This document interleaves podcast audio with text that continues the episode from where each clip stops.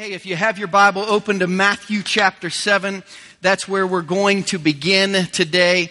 And uh, for those of you who are brand new, maybe here for the baby dedication, welcome. My name's Christian. I'm one of the pastors here.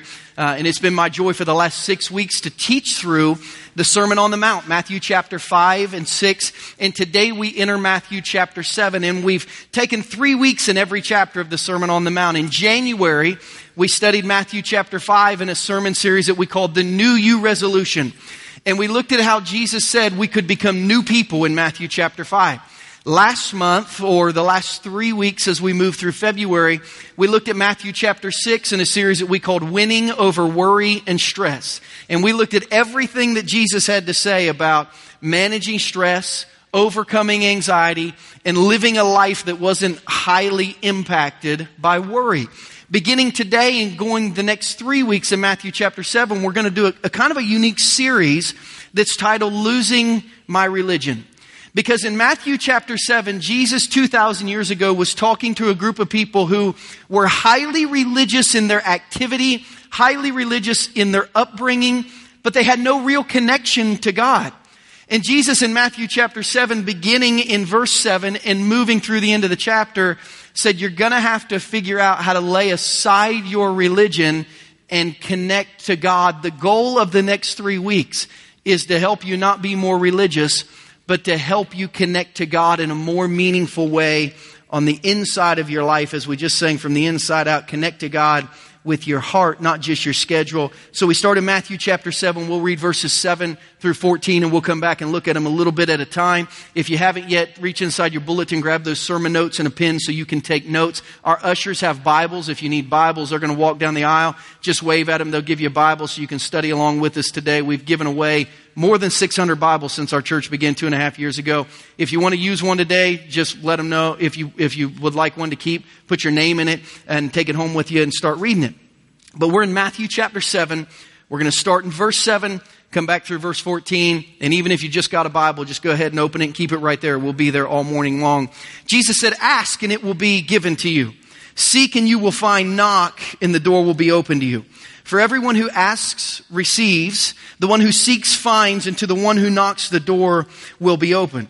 Which of you, if your son asks for bread, will give him a stone, or if he asks for a fish, will give him a snake? If you then, though you're evil, know how to give good gifts to your children, how much more will your Father in heaven give good gifts to those who ask him?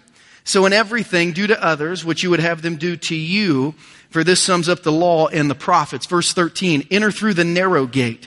For wide is the gate and broad is the road that leads to destruction, and many enter through it, but small is the gate and narrow the road that leads to life. Circle or underline or highlight that word life. That's going to be the key of the next three weeks. Jesus is telling us how to have true spiritual life, not just religious activity. Small is the gate, narrow the road that leads to life, and only a few find it. You know, as I started last fall studying the Sermon on the Mount, Matthew 5, 6, and 7, to truly understand for me first and then for our church what God wanted me to share with our church.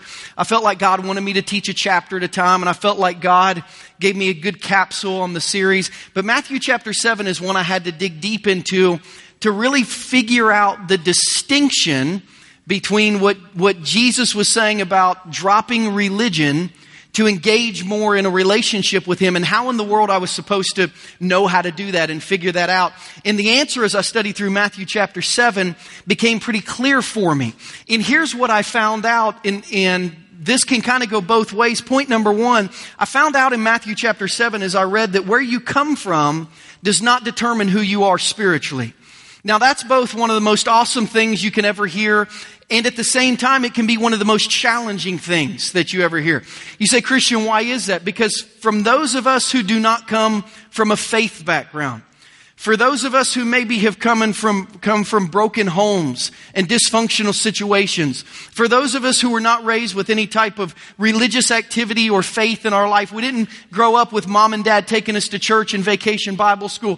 For those of us who between the ages of 13 and 21, 23, 25, lived a little on the wild side, lived a little on the reckless side, did things that we're not proud of. Maybe we got a mugshot hanging down at the courthouse to hear that who we were does not determine who we are spiritually going forward, that's like one of the most encouraging things that you can possibly hear. That regardless of who you are, regardless of what you've done, regardless of where you've come from, you can begin a relationship with God and move forward. I don't know that there's anything more exciting that you can hear than that.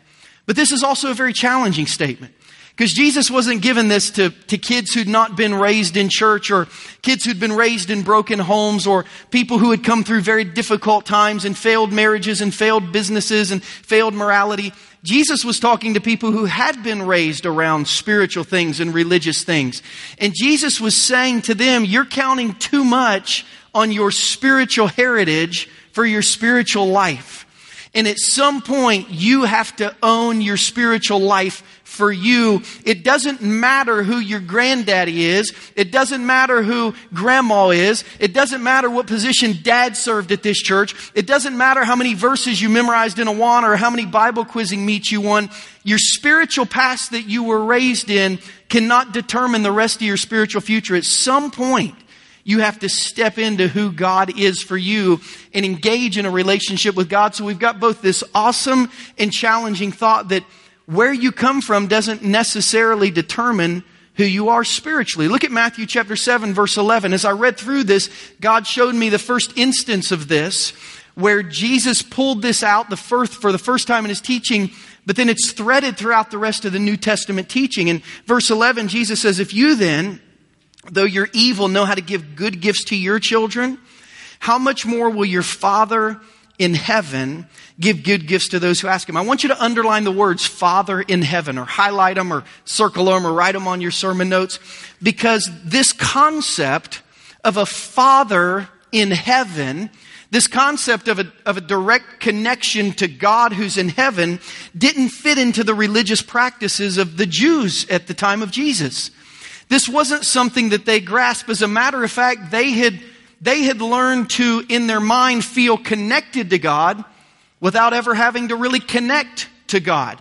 As a matter of fact, they had a different connection point, and you see it weave throughout the New Testament where Jesus is arguing with them about this thought that you've got this religion that makes you feel close to God, but you are refusing to connect directly to God the way that God wants you to. In Luke chapter 3, John the Baptist is introducing Jesus' ministry to the world. And the Pharisees and the scribes and the Sadducees, the religious leaders of the day, those would be like the, the professors and those with master's degrees and doctorate degrees, were, were talking to John about who the Messiah was going to be and what they needed to change spiritually. And John said in Luke 3 8, produce fruit in keeping with repentance. Basically, show that your heart has changed. And just, and don't just say to yourselves, we have Abraham as our father. If that's on your sermon notes, you need to underline that line. We have Abraham as our father. For I tell you that of these stones, God can raise up children from Abraham. Jesus later in John chapter 8, when he was trying to help the Pharisees understand their blindness, their connection to religion, rather than their connection to God, Jesus said in John 8, 19, you don't know me and you don't know my Father, Jesus replied. You're not close to God, is what he was saying. You're very religious, but you're not close to God, Jesus replied. If you knew me, you'd know my Father also. I'm telling you what I have seen in my Father's presence, and you're doing what you've heard from your Father. And they said in verse 39, there it is again, you should underline, Abraham is our Father, they answered. The spiritual connection of the Jewish people in Matthew chapter 7 was not to God, and it was not through Jesus. Their spiritual connection was really not a spiritual connection, but a religious connection. They, they had connected to the religion of Abraham without connecting to the God of Abraham. And what's really interesting, if you just listen throughout the New Testament, you'll hear these thoughts of, of Father Abraham, and Abraham's our father, and, and Jesus said, Well, God wants to be your father, and I want to be your spiritual connection. And they said, No, we'll just keep Abraham. If you listen closely to people talk, your spiritual connection, the spiritual connection that you talk about, will actually tell you a lot about your spiritual mindset and whether you are pursuing a relationship with Jesus or whether you are resting on the religion maybe of your past. Let me say that again. Your spiritual connection will tell you a lot about your spiritual mindset. And if you just listen to how you communicate your spiritual experience, your words will tell you a lot about whether you're pursuing a relationship with Jesus or whether you're resting on the religion of your past. Now, in Jesus' time, the phrase was Abraham is our father, kind of like we have connected to the religion of Abraham, and they had kind of just, as long as they had the religion of Abraham, they didn't need the God of Abraham. In our day, the language is different, but similar. And here's what I mean by that. Every time I sit down with someone who's new to Journey, uh, we sit down and we talk for the first time. I say, Tell me just a little bit about your spiritual history. And I can always tell where they are spiritually by what they connect to spiritually. Um, and, and here's exactly what I mean by that. Last Sunday night, Danielle and I had an opportunity to lead Pastor Ryan's small group. He was in South Africa with his wife, Heather. Uh, and the way we started the small group, because I, I didn't know intimately everyone who was at the Bible study, so I just said, hey, let's get to know each other a little bit. So I started by saying, we're, we're going to go around the circle and I just tell us what your favorite two movies of all time are, because I thought this will just, it'll be fun and it'll tell us a lot about the people in the group. And one of the last guys in the group basically said, you know, the Terminator movies, um, kind of anything with Arnold Schwarzenegger in it are kind of my favorite movies. Uh, and one of the guys in the room said, well, you know, what about Kindergarten Cop? And we all started kind of giving our favorite Kindergarten Cop lines. And I was like, it's not a tumor. And somebody was like, who is your daddy and what does he do? You know, and, and we're all just laughing. But I thought about that question, who's your daddy? And that's why I titled today's Bible say, who's your daddy? I thought this is, this is it. This is the concept Jesus was talking about. Who do you say is your spiritual connection? Who's your spiritual daddy? Because that will tell you a lot about where you are spiritually in your relationship with Jesus. Because here's what it sounds like. When I ask someone, tell me what's going on in, in your life spiritually, um, they'll say, oh, I was, I was raised in a Baptist church um, all my life. Or they'll say, oh, yeah, I was, um, I was saved and went down the altar here. Or they'll say, I was baptized here. Or they'll say, I did my, um, my confirmation classes here. Um, or they'll say, oh, my, you know, my grandma and grandpa went to church here. Or they'll say, oh, I was raised Catholic. Or, oh, I was raised this. Or, was, and what they'll do is they'll connect their, their, their spirituality to an institution rather than a person. And I'm always listening for people who will talk to me about Jesus instead of religion. And rarely do I, do I get someone who really talks about what's happening in their life with Jesus. But anytime somebody starts talking about Jesus, I know a transition has been made that Jesus was trying to make in Matthew chapter 7. Because as you look on your, your outline, somebody who has a relationship with Jesus, our second point today, is just different spiritually than a person who has religious belief. She says, says who? Says Jesus. Look at Matthew 7, 13 and 14 again, because Jesus, from this point forward, not just in the Sermon on the Mount, but in his ministry, he's gonna, he's gonna cut a dividing line between people who are really pursuing a relationship with God versus those who just want some religion so they can, so they can feel okay with God. And here's what Jesus says in verses 7, uh, chapter 7, verses 13 and 14. Enter through the narrow gate, for wide is the gate, and broad is the road that leads to destruction, and many enter through it. But small is the gate, narrow the road that leads to life, and only a few find it. Jesus said, listen, there's a lot of religious people in the world. As a matter of fact, there's more than a hundred world religions in our world, and there's probably a dozen major world religions that have, you know, more than 25 million people. There's a lot of religious people. But Jesus said, I'm not asking you to be a religious person. I'm asking you to have a relationship with me. And as, as we look at the Sermon on the Mount, we're going to see from this point in the Sermon on the Mount, Jesus begins to describe two different types of spiritual people specifically in Matthew chapter 7. Group one is he's going to talk about people with religion. In the next three weeks, we're going to explain to you what people with religion are missing spiritually, according to the words of Jesus. But then, group number two, he talks about people who have a relationship with God. And what he says about people who have a relationship with God versus what he says about people who just have religion, it's night, their spiritual experience is, is as different as night and day are. And Jesus is going to describe religion as the broad path. He introduces it as a path anyone can take, but it doesn't lead you to God. Dr. John MacArthur says about this broad path the way that is broad is easy, attractive, inclusive. All you need to do is profess Jesus or at least be religious, and you're readily accepted into that large and diverse group. Sin is tolerated, truth is moderated, humility is ignored. God's word is praised but not studied. His standards are admired but not followed. This way requires no spiritual maturity, no more character, no commitment, and no sacrifice. So Jesus says religion, it, I mean, really sounds good, looks good on the outside, but on the inside, it's empty. But Jesus gives us this truth that a life with Jesus, which is different, is marked by, is summarized by, could be characterized by this word relationship. And it's interesting because Jesus says, enter through the narrow gate. This word enter means step into. It's, it's the thought of getting engaged. That, that's what it means. When Jesus says enter the narrow path, he's, he's not saying to just go through. He's saying you are accepting my proposal to walk with you the rest of your life.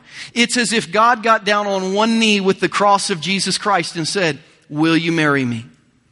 Will you step into a lifelong relationship with me that for the rest of our life is each of us living every day for each other. Now, in Luke chapter 13, verse 24, Jesus, in a different context, is giving the same thought, but he changed his message, or at least Luke gave us a little different twist on it that really brings this message to light because in Luke 13 verse 24, Jesus said, strive to enter through the narrow gate. For many, I say to you, will seek to enter, but they won't be able to. So this was a common theme of Jesus, this, this narrow gate. Strive. This word strive in the Greek language, the, the original Bible was not written in English, it was written in Greek. The original Greek word for strive here is the word agonizomai. If you just broke it down into English, it sounds like agonize. Oh my. You know, I mean, it's not a, it's not a good thing, right? This word means conscious, purposeful, and intense effort. Now let me ask you a question. Does this sound like your Christianity? Jesus says, down on a knee, will you marry me? Now, if you say yes, that means that you are purposefully and intentionally and intensely going to enter into this relationship with me for the rest of your life. In 1 Corinthians 9:25, the apostle Paul used this exact same Greek word, but it was the word compete. The apostle Paul said everyone who competes in games goes into strict training. Now, the Apostle Paul at the times was speaking of basically the Greek, the, the, Greek Olympics. They were called the Isthmian Games. The Romans had the Olympic Games. The Greeks had the Isthmian Games. And the top athletes from the world would come. Some of you have been watching the Winter, the Winter Olympics, the top athletes in the world. Can you imagine if, if the athletes representing the United States in the Winter Olympics put as much time as they're competing in the Olympics as you put into your walk with Jesus, how many medals would we have as a country right now? That's what the apostle Paul's saying. The effort that an Olympian puts into a triple axel, the effort an, that an Olympian puts into the bobsled, the effort that an Olympian puts into the luge, the effort that an Olympian puts in, that's the type of effort God wants you to commit to spiritually when you say yes to Jesus. In 1 Timothy 6:12, Paul uses the exact same Greek word that's translated fight. Fight the good fight of the faith. What does it mean? Put intense effort into trying to be the best Christian you can be. The bottom line, if we just put it into simple English terms, is that Jesus is saying if you really want to be close to Jesus, you have to try. If you really want to be close to Jesus, you have to try. And it's funny how many people will walk an aisle, say a prayer, get baptized, and put zero effort into anything else spiritually.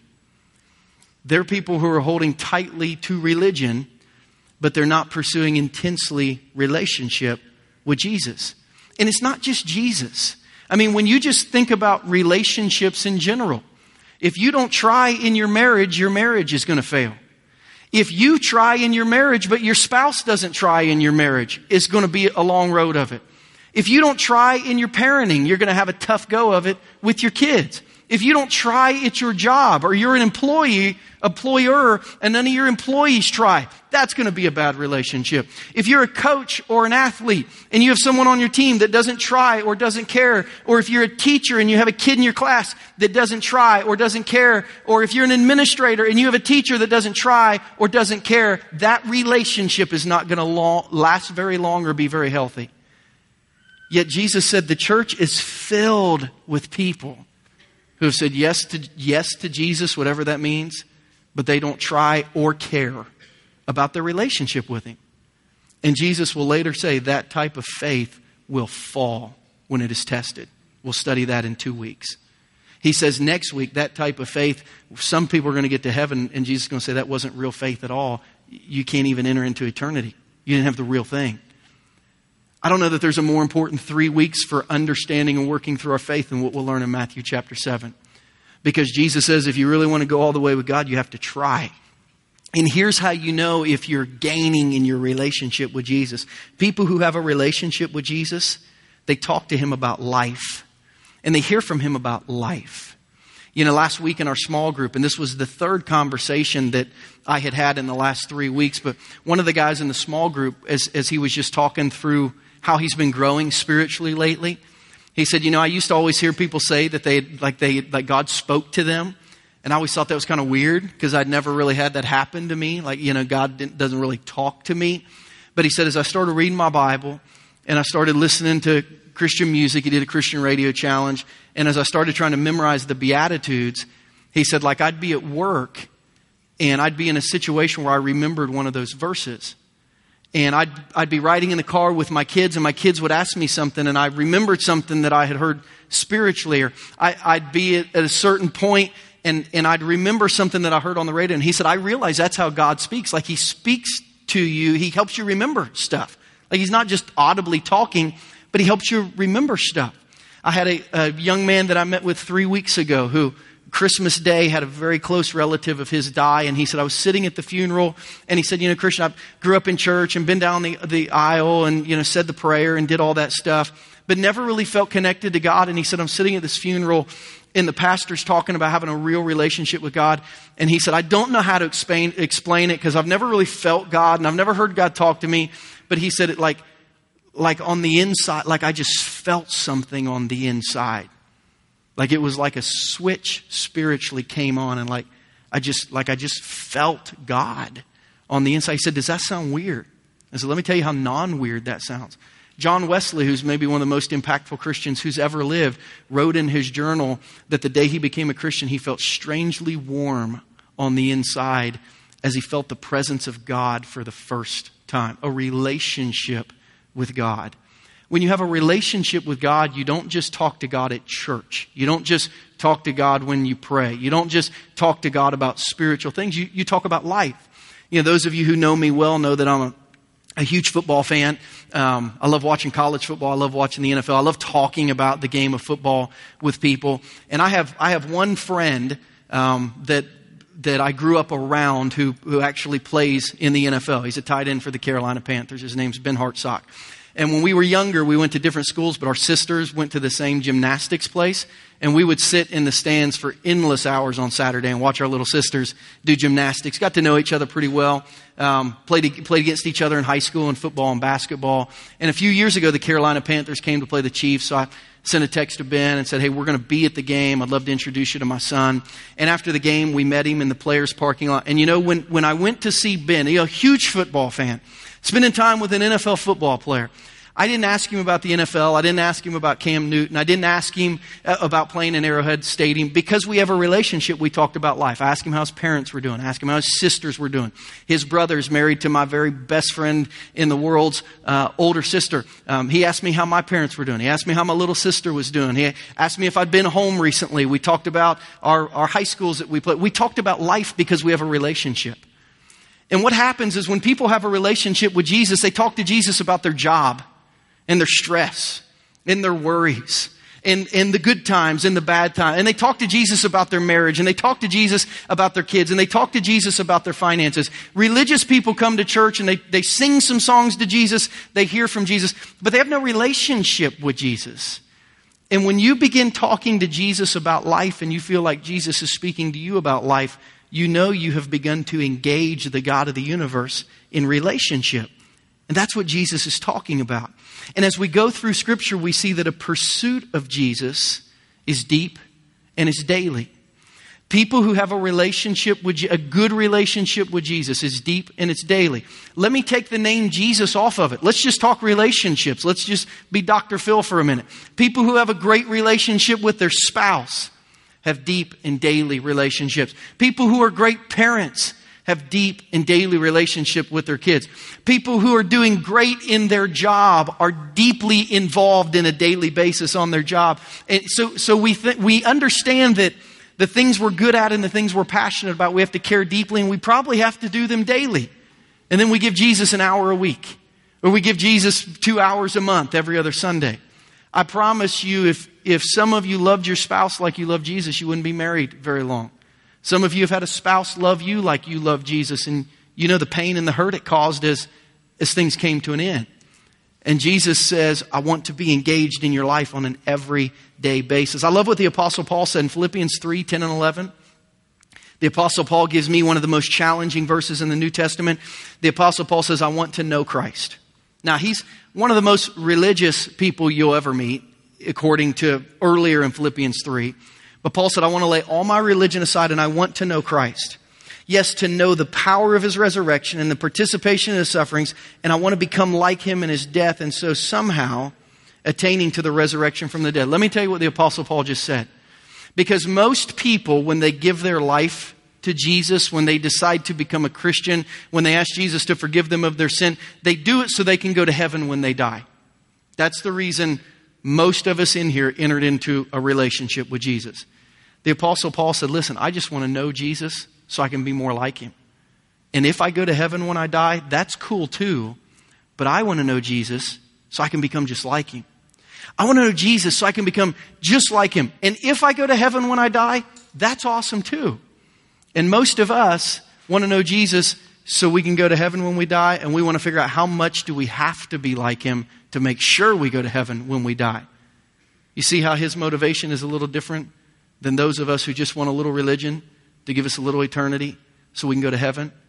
Jesus says, I, I want to be engaged in your life on a daily basis. Paul said, I'm engaging Jesus in my life on a daily basis. The radical thing is, a, a life of religion is not marked by relationship, it's marked by rituals. A life of religion is marked by steps that we take. And we've got our little checklist of, you know, you do this, and then you do this, and, you, and we're looking, what, what's the next check on the box so I can make sure I hit all the checklist. Relationships don't exist in checklist. Relationships exist in life experience. Re- religion is marked by rituals such as services. Oh, I go to church on Sunday morning. Oh, I go to a small group on Sunday night or Wednesday night. Oh, I, I try to serve once a year downtown at the homeless shelter. Those are all great services. But that is not the, the whole sum of having a relationship with Jesus. A life of religion is marked by rituals like statements.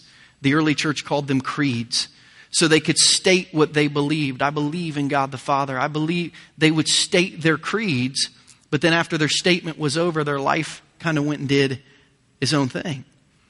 And what's interesting is God has, throughout eternity, God has known there's religion and he's known that there's a relationship with him and he's challenged people. He's acknowledged it and said, You choose. In Joshua 24 15, when God invited people to choose life with Him or a life of religion, Joshua said it this way If serving the Lord seems undesirable to you, then choose for yourself this day whom you will serve. Whether the gods of your ancestors that they served beyond the Euphrates or the gods of the Amorites in whose land you live, but for me and my household, we're going to serve the Lord. Joshua said, Listen, you can serve God or you can choose religion. You can have a relationship with the God of the universe. It takes effort, takes intentionality, takes purpose. It's hard. But you can choose God and do that or you can just have religion. But you got to choose. Elijah said it this way in 1 Kings 18 21 on Mount Carmel. He said, If the Lord is God, follow him. If Baal is God, follow him. Elijah said, if you, if you want to be close to God on his terms, you can do that the way he says. But if you just want a little religion, you can do that too. God, God has never been afraid to compete against religion because he knows he'll win if people will put their faith in him. What's so sad is that now God is competing with religion inside his own church. For those of you who have been to Israel, God is competing with religion inside his own country. And Jesus on the Sermon on the Mount is, com- is competing with religion when he's saying, Y'all have missed a relationship with God because you have a relationship with Abraham. God doesn't want you to be close to Abraham, He wants you to be close to Him through Jesus. So if Jesus is your Savior, and you want to pursue a relationship with Jesus with effort, what does it look like? Let me give you seven tips. And if we just strip these tips spiritually, let me tell you what these tips would be good for. These tips would be good for your marriage. Just take Jesus out and put the name of your spouse in there. These tips would be good for parenting. Just strip the name Jesus and put your kids' names in there. These steps would be good for your job. Just take the name Jesus out and put the name of your boss in there. These tips would be good for your company. If you're an employer, just take the name Jesus and put the names of your workers in. If you want to build great relationship with people, here's some steps that the Bible gives us to do that. Number one, listen for Jesus daily. Listen for Jesus daily. Now, those of us who have kids know how easy it is to tune out voices, right? I mean, I've got a 12 year old and a 10 year old, and every now and then they're talking and I'm not listening.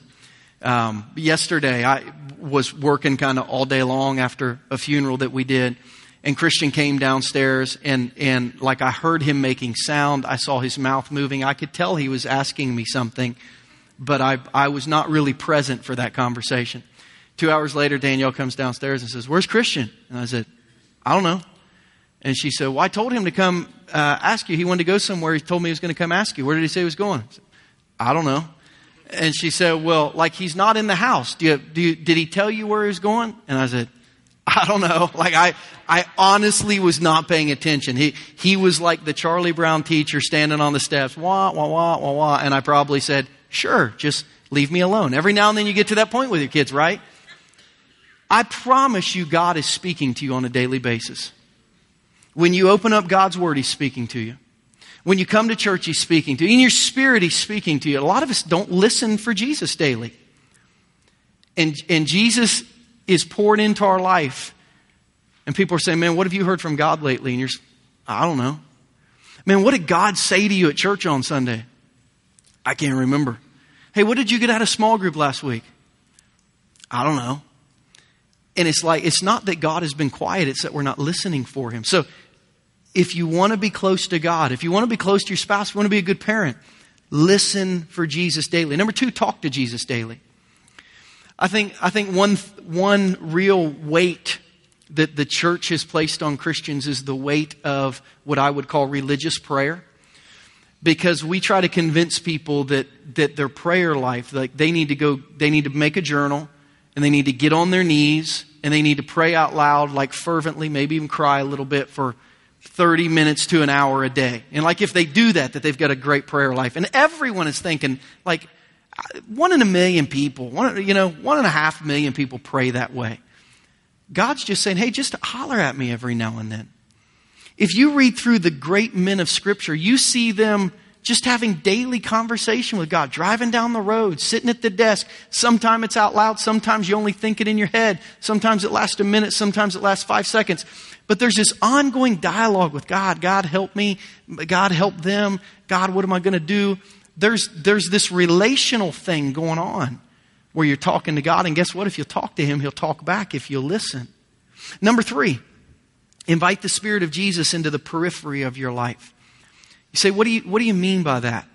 I've realized that we're so impacted by subconscious things around us that we don't understand. For example, uh, many of you right now could sing the last song you heard on the radio, not even remembering that it was the one, it just rolls around in your head.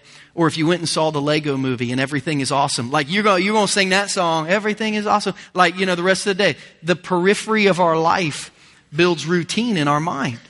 And I believe if you will listen to Christian radio, if you will listen to preaching, um, if you will have some Christian music on, worship music on at your desk or in your iPod, I believe that's going to change your spirit and allow you to be closer to Jesus. I believe if you maybe hang your favorite Bible verse or your favorite uh, scripture quote or pastoral quote on your, on your computer monitor at work or on your laptop or you make it your screensaver, you have a little Bible verse sitting in your car or you, have, you know, a little Bible verse hanging in your, your bathroom. I, I believe that we catch things in the periphery and they draw us closer into Jesus rather than having all the things in the periphery that draw us away from Jesus. How many of us have been able to drive down I 70 to Columbia and not see the strip shops in our periphery as we ride down the road of all these streets? See, the periphery has an ability to impact you spiritually, negatively, or positively. Number four, begin to go on group dates with Jesus. Now, another way to say that is join a small group. But when you really begin to develop a relationship with someone, one of the, one of the coolest things in life for human beings is being, is being engaged in a group where there's great relationship.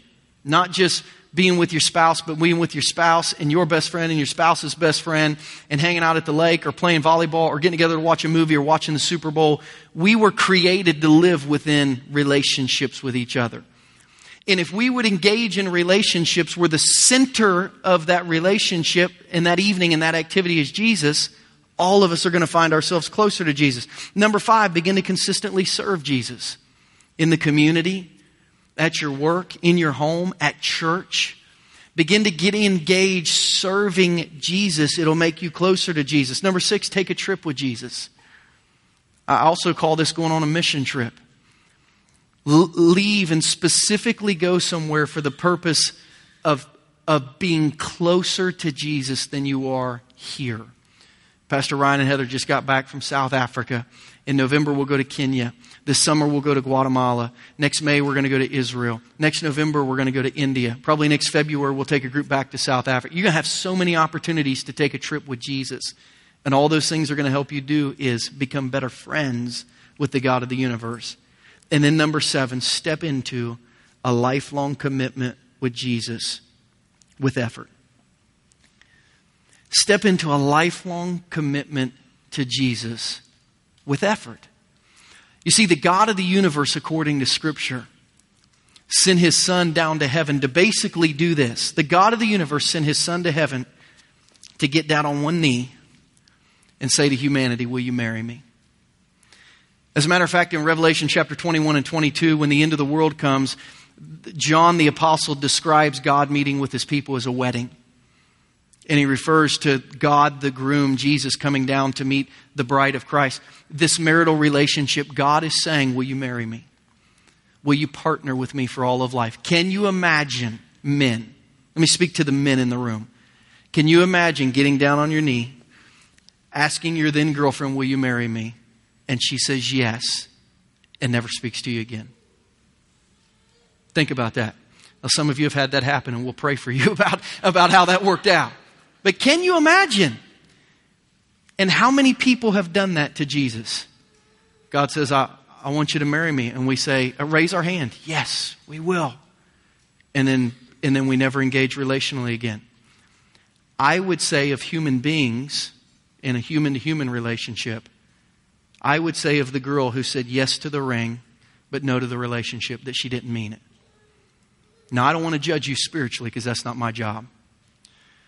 But just relationally, when I look at someone who says yes to the promise, but no to the relationship, in my heart, I think they didn't mean that. Now, Jesus next week, because he can say it, is going to tell people, you didn't mean that. And, and your, your mouth said yes, your life said no. This ain't going to work. It's an important message you need to hear next week. Because we are trying to build a church of people not who are religious, but who have a relationship with Jesus.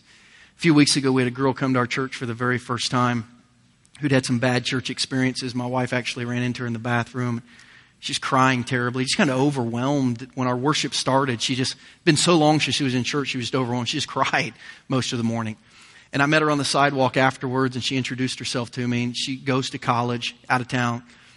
But she said, When I come back from college this summer, she said, I think I'm going to come back. But she said, Here's the problem. I don't really like church because I had a bad experience, but I know I need to be close to Jesus.